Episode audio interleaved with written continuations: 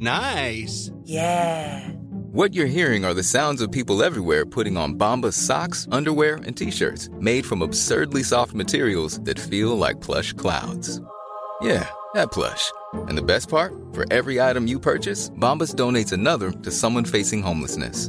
Bombas. Big comfort for everyone. Go to bombas.com slash ACAST and use code ACAST for 20% off your first purchase. That's bombas.com slash ACAST. Code ACAST.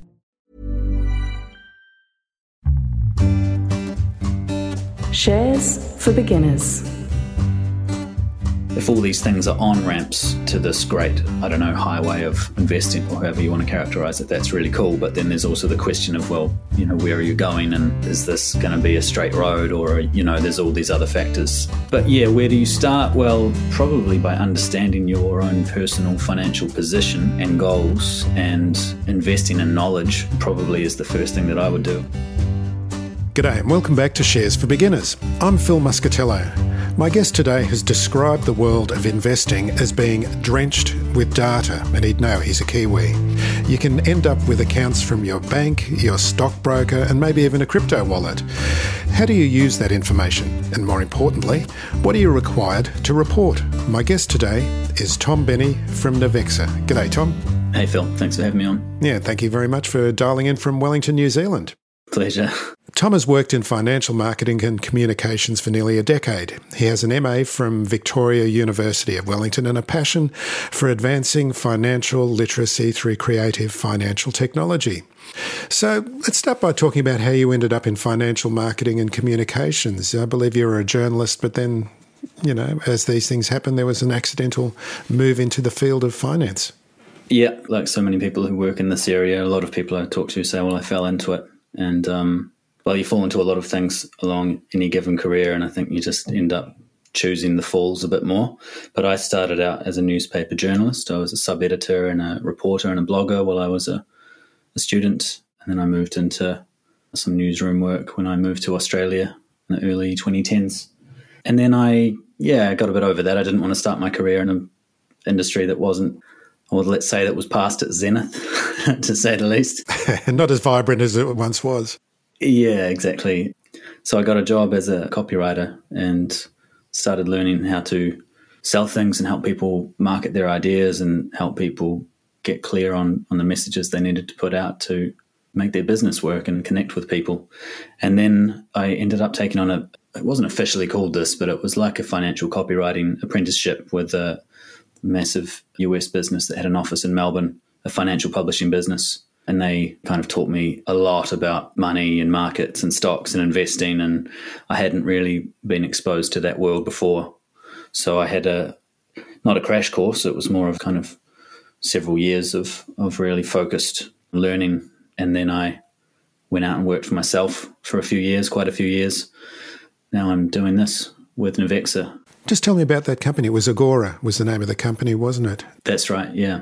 I think a lot of people have suddenly realised how much information there is, drenched with data, as we say, and especially with newsletters as well. So, this is specifically, you are kind of behind um, writing for a number of newsletters. Is that what you were doing? Yeah, that's right. So, that business and many others like it, their product or their service is not so much financial advice, but financial ideas. I mean, on the ASX alone, you know, there's, there's something like 2,000 stocks and in a given year, some of those stocks are going to go up and some of them are going to go down. So when I say that this world is drenched in data, it's not just data, but it's opinions, conflicting opinions, and the value of someone who knows what they're talking about and can talk about it in such a way that it's easy and exciting to understand is immensely powerful. So, yeah, my job was to help uncover these ideas and work out which ones were going to connect with people and bring in business and hopefully help people make money. So, what were a couple of the first things that you started learning about um, finance? I mean, you obviously had no finance background. Honestly, yeah. I went in from a position of total ignorance. I barely knew what a stock was, honestly. And then you need to write a long document selling an investment idea and an investment service. So you need to acquire a lot of knowledge very quickly and yeah, I was I was lucky enough to work with some very smart people, some very focused, passionate financial thinkers who were very generous with their time and their knowledge. So I went from not knowing what a stock was to being able to discuss you know, relatively complex financial ideas, technical trading, and uh, trends, patterns, even sort of different philosophies of, of looking at the market and how things work. And it's, as you probably know, it's um, kind of an infinite world and you can get fascinated on about a great number of things. Can I just ask, what is a stock? I mean, I'm just asking this because I had a listener write to me just last week who didn't seem to know what a share or a stock was. They were actually asking me, saying, well, when you buy a share, does the company just create another share? And then sell it to you. And then when you want to sell it to who's going to buy it? I mean, really, beginners sometimes don't even really know what the basics are. So, yeah, there's multiple answers. My kind of bigger answer to that is I think stocks and shares are different things to different people. And I think ultimately, when you invest in something, you choose to sacrifice some of your capital and the opportunity cost of sacrificing that capital. It's about an idea or a hope or a promise or a risk, you know. So there's that side of it, but then there's also it's a unit, isn't it? It's an agreed unit. It's a contract to have a particular fractional percentage of this particular business. Those are my two answers, I suppose, but they're very different. No, that's um, that's very interesting. The first one's quite a philosophical answer, really, isn't it? Yeah, well, I think ultimately the world of finance and investing can be quite a philosophical place. Certainly, in my experience, you know, my job for a long time was about the ideas of this world. People don't wake up in the morning and, and think, oh, I'm really excited about the PE ratio on this stock X or whatever. It's more about the story, it's about the idea and all those people out there in the last few years that have been buying Tesla shares. I would argue that is probably a very philosophical or, or even emotional thing that they're doing.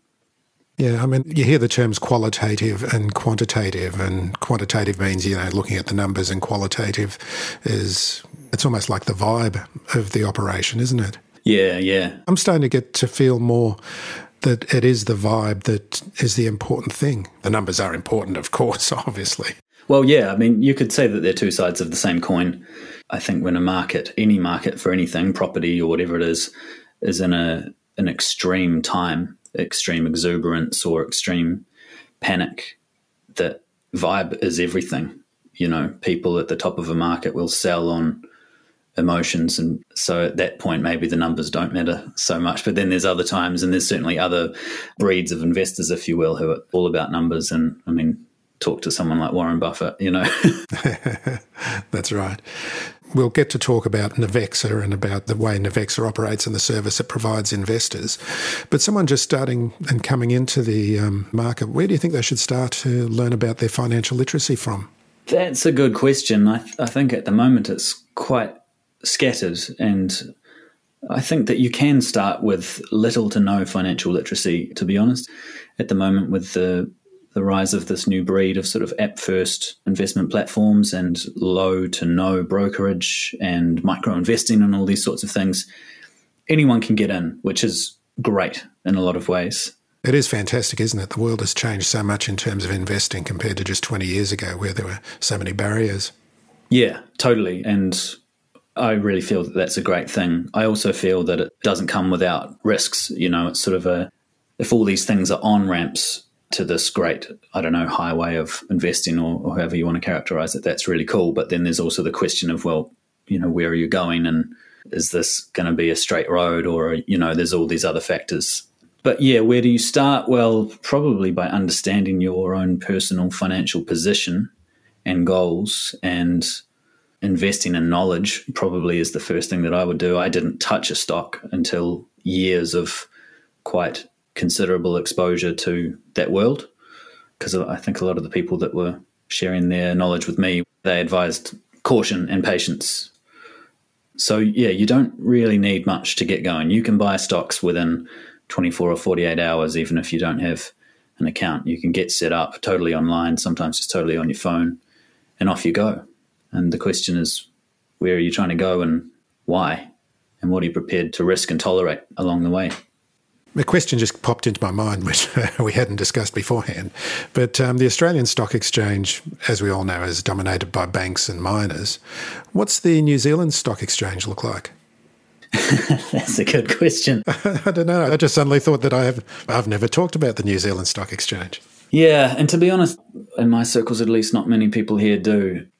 We have a, a large classifieds business called Trade Me. It's sort of New Zealand's eBay, which for a long time was publicly traded. And that, and my understanding was that that pretty much dominated the New Zealand trading scene. And then that company delisted, it went private again.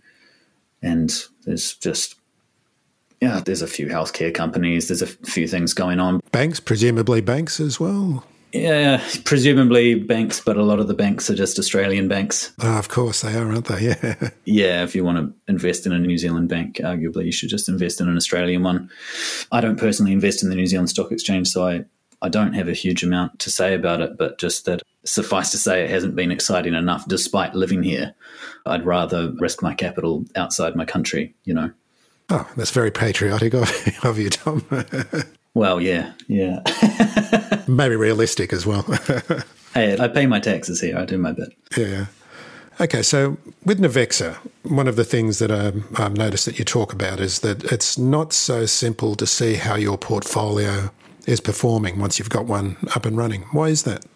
Well, there's a lot of strands to that question. Um, it's okay. We've got a lot of time. Okay, good. So I recently bought some shares and I did so through a platform. It's a New Zealand platform that allows you to invest in US shares. You know, it's sort of very similar to Stake in Australia, I would say. So I make the investments, got my account, away I go, and then I, I log in and I start, you know, checking how things are going every week or couple of weeks. And having set everything up in Navexa as well, it didn't take long for the numbers to start diverging significantly.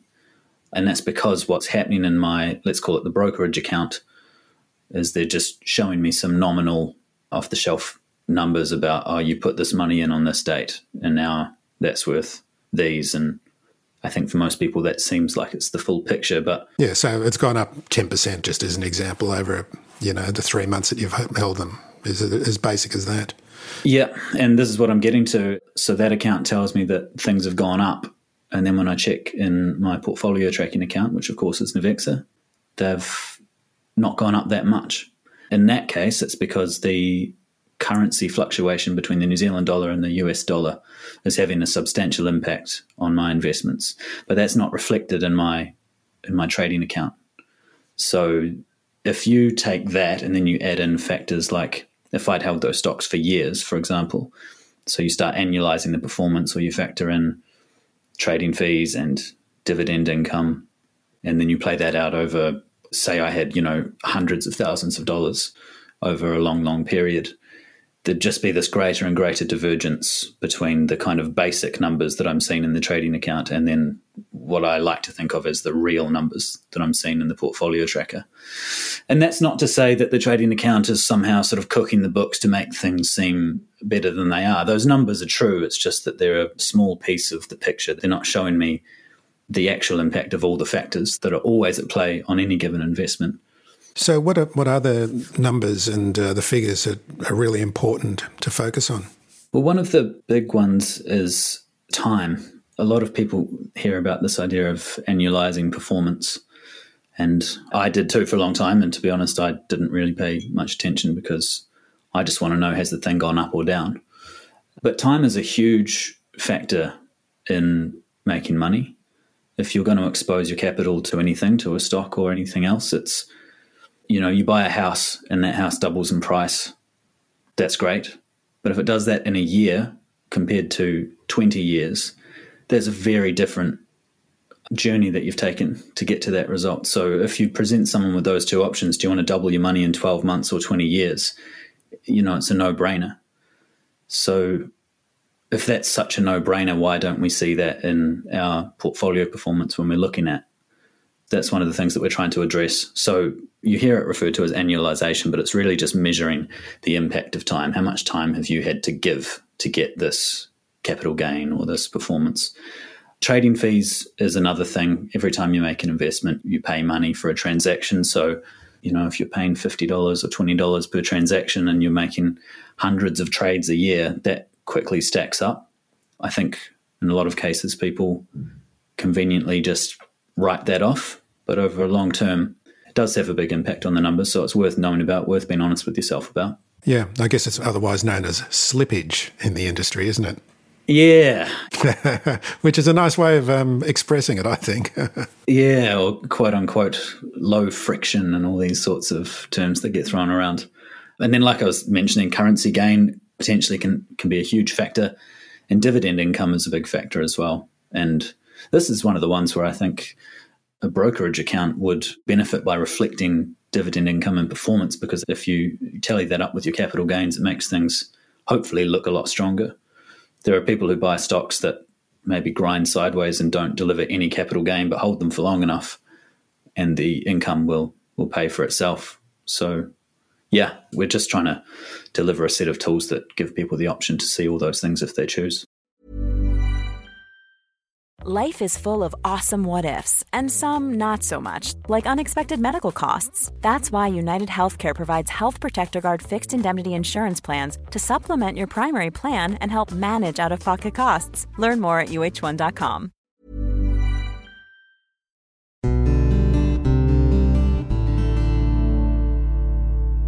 So tell us about your founder, Navarre Trusler. Is that the correct pronunciation?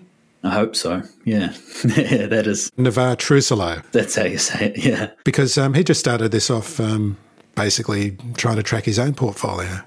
He did. Yeah, it's kind of a classic startup story of guy in his bedroom having to build something because he couldn't find anything suitable. But Navarre is a he's one of the most intelligent people I know. Honestly, he's he's very good with money. He's very good with technology. I've known him for a long time.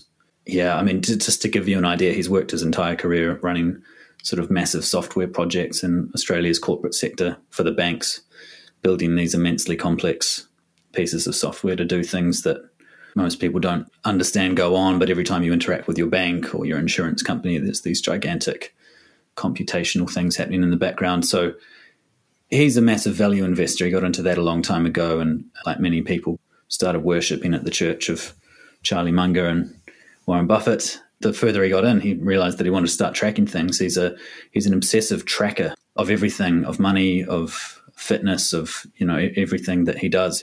He likes to be able to quantify things, and so he, he thought, okay, well, there's all all this money in the market, and there's all these people investing. Of course, there's going to be a tool out there for me, like if you're running or going to the gym, you'd use a Fitbit or whatever it is. And he couldn't really find anything. There was a couple of things around, but as someone who's a software developer of his caliber, he couldn't personally justify giving money to something that he knew he could do better if he set about it himself. So, yeah, it's a classic case of if you want something done properly, do it yourself for Navarre, I think. And um, it must have been a whole different mindset. I mean, you know, the huge mainframe computers with enormously complex computational powers would be different to something with a lot of legacy built in as well, would be completely different to building something from scratch and being much more nimble, you'd think.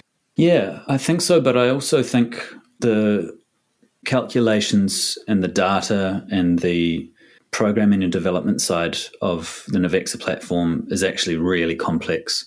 As soon as you start pulling these huge amounts of data, as we do from stock exchanges, and having that interact with people's personal information that they're using to track their own portfolios.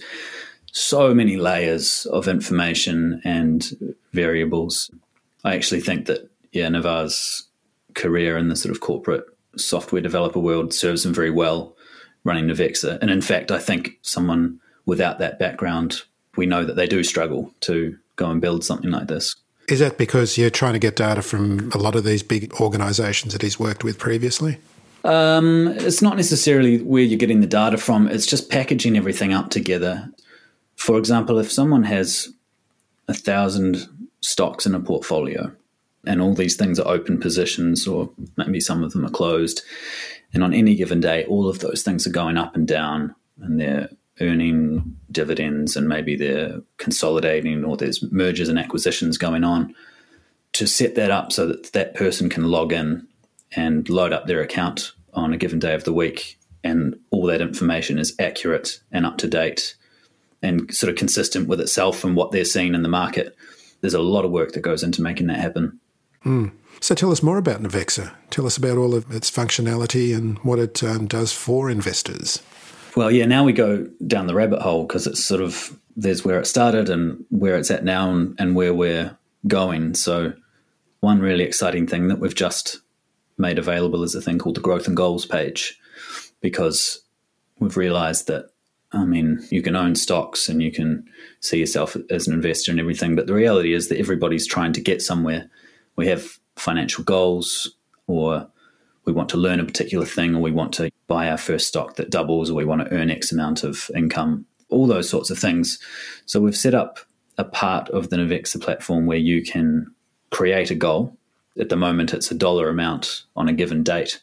And then that creates a trend line so you then benchmark your portfolio performance to that trend line, and you can see not just, oh, am I up or down this week or this month or this year, but it's like, am I where I need to be if I want to reach this place at this given time? So we're sort of moving from just, uh, I don't want to call it standard portfolio tracking, but kind of baseline, accurate, quality portfolio performance tracking to helping people map their reference points and understand how how things are going relative to their goals. Yeah, there's a bit of personalization, I suppose, coming into it now. Yep. And uh, at its most basic level, Navexa is tracking your portfolio, your dividends, and um, interest payments, I presume. And I believe also crypto, tracking crypto as well. Yeah. Yeah. So you, you come in, you can track any investment on the ASX, the New York Stock Exchange, or the NASDAQ, plus any crypto.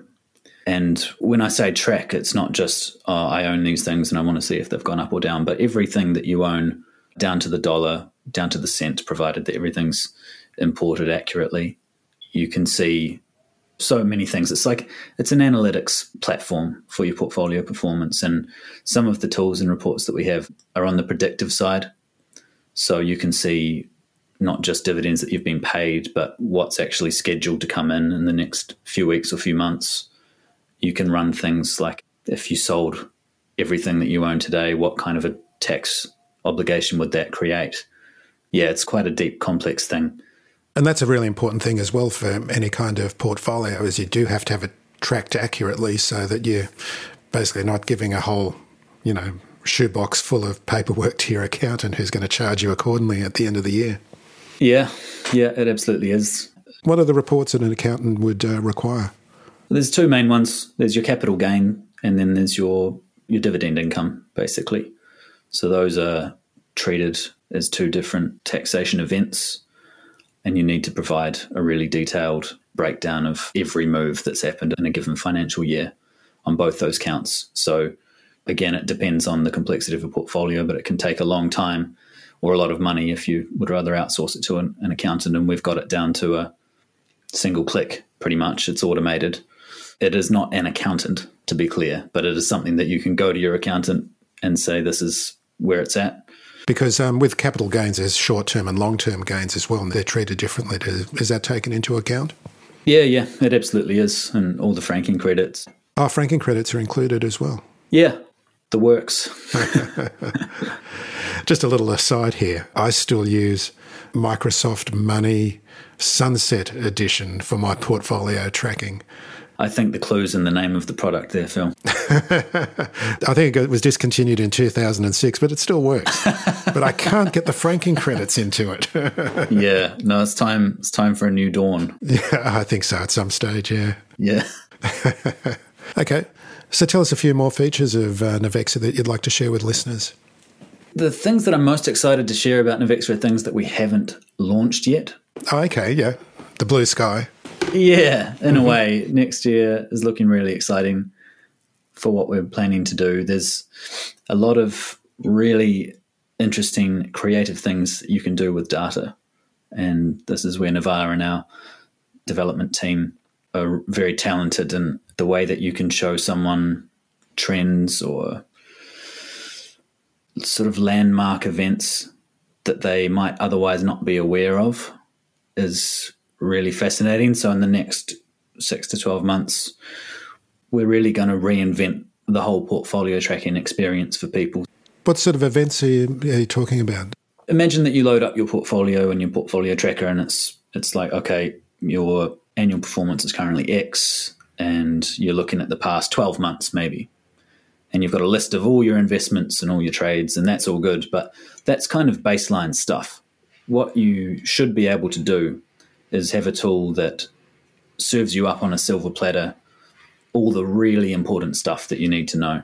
For example, at the moment, there's one report that we have, which is, in my opinion, one of the the really fascinating ones. At the moment, it's just called portfolio contributions, which doesn't really do the power of the thing justice.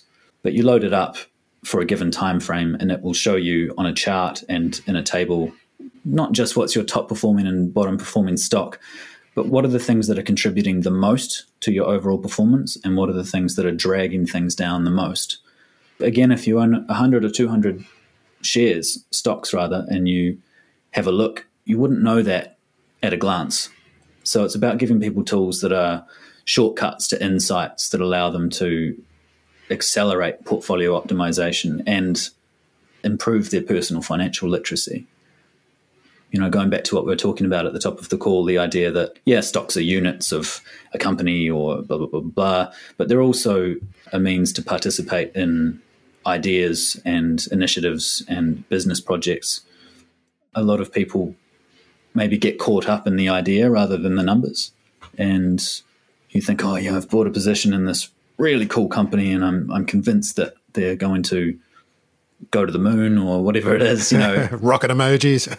yeah, exactly. So maybe you become attached to this idea and you sell yourself on this idea, but you need to have that other side of the coin. So maybe you look at your portfolio contributions and you go, oh, okay, that was a great idea and I still kind of like it. But it turns out over the last 12 months or six months, that thing has actually dragged my portfolio down more than anything else I own.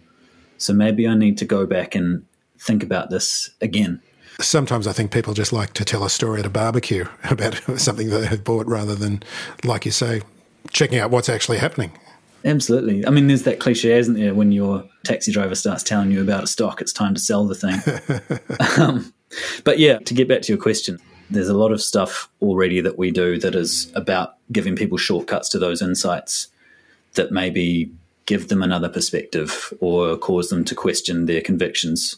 Not in a oh we told you so kind of way but it's just like don't don't fool yourself you know or don't be fooled by what the market is telling you or what other people are telling you whatever it all needs to be in the data and um, I didn't say this at the beginning, but Navex is a very, very new company. Well, it's only about a year old. Is that that right? Yeah. Well, Navarre started working on it in 2017, and we started talking about it a little bit shortly afterwards. And then in in 2019, I made the decision to get properly involved. Again, like going back to your question about being a, a financial copywriter and communicator, one of the things that I learned when I was working at Agora is the easiest way to to sell something is to have a great product.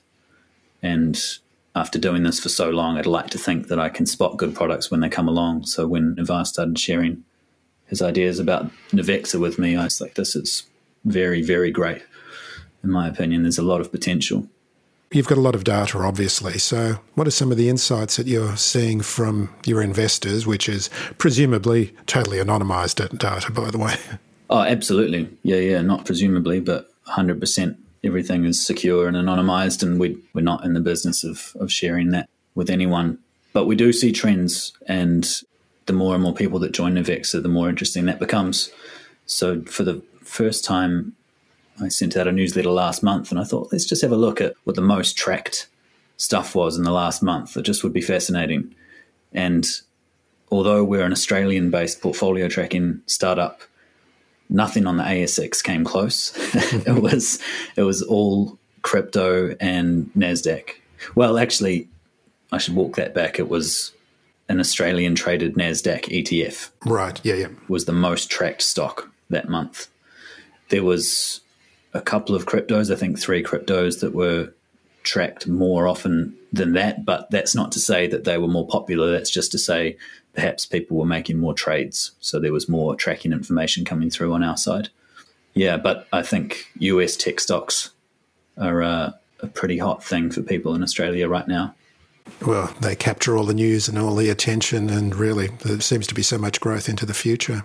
Yeah, well, I mean, that's where Elon's at, isn't it? that's right. So tell us about Navexa and how we can um, find out any more. It's really straightforward. We're online all the time, and your account is waiting for you, basically. So it's free to sign up. You can trial the thing for two weeks. You can load your portfolio in really quickly. We have a bunch of sort of custom portfolio upload tools that we've developed so that if you're with CommSec, for example, or NAB, it's in theory very straightforward to upload your entire portfolio of historical trades. It's also very easy to connect up your account so you don't have to manually update new trades. So once you've onboarded, you've got your stuff in, you've set up your account and everything's to your liking, you're tracking and your tax reporting and that stuff I was mentioning earlier, like portfolio contributions insights and mapping your personal financial goals, all that stuff is is happening and you're away. So you can join at our website. You can find us various places. You know, there's links all over the internet now. So, yeah. Okay, well, we'll put those links in the show notes in the episode blog post. But uh, Tom Benny, thank you very much for joining me today. Absolute pleasure. Thanks very much. If you found this podcast helpful, please tell a friend, especially if it's someone who needs to start thinking about investing for their future. You'll be helping them and helping me to keep this show on the road. Shares for Beginners is for information and educational purposes only. It isn't financial advice, and you shouldn't buy or sell any investments based on what you've heard here. Any opinion or commentary is the view of the speaker only, not shares for beginners. This podcast doesn't replace professional advice regarding your personal financial needs, circumstances, or current situation. And thank you for listening to my podcast.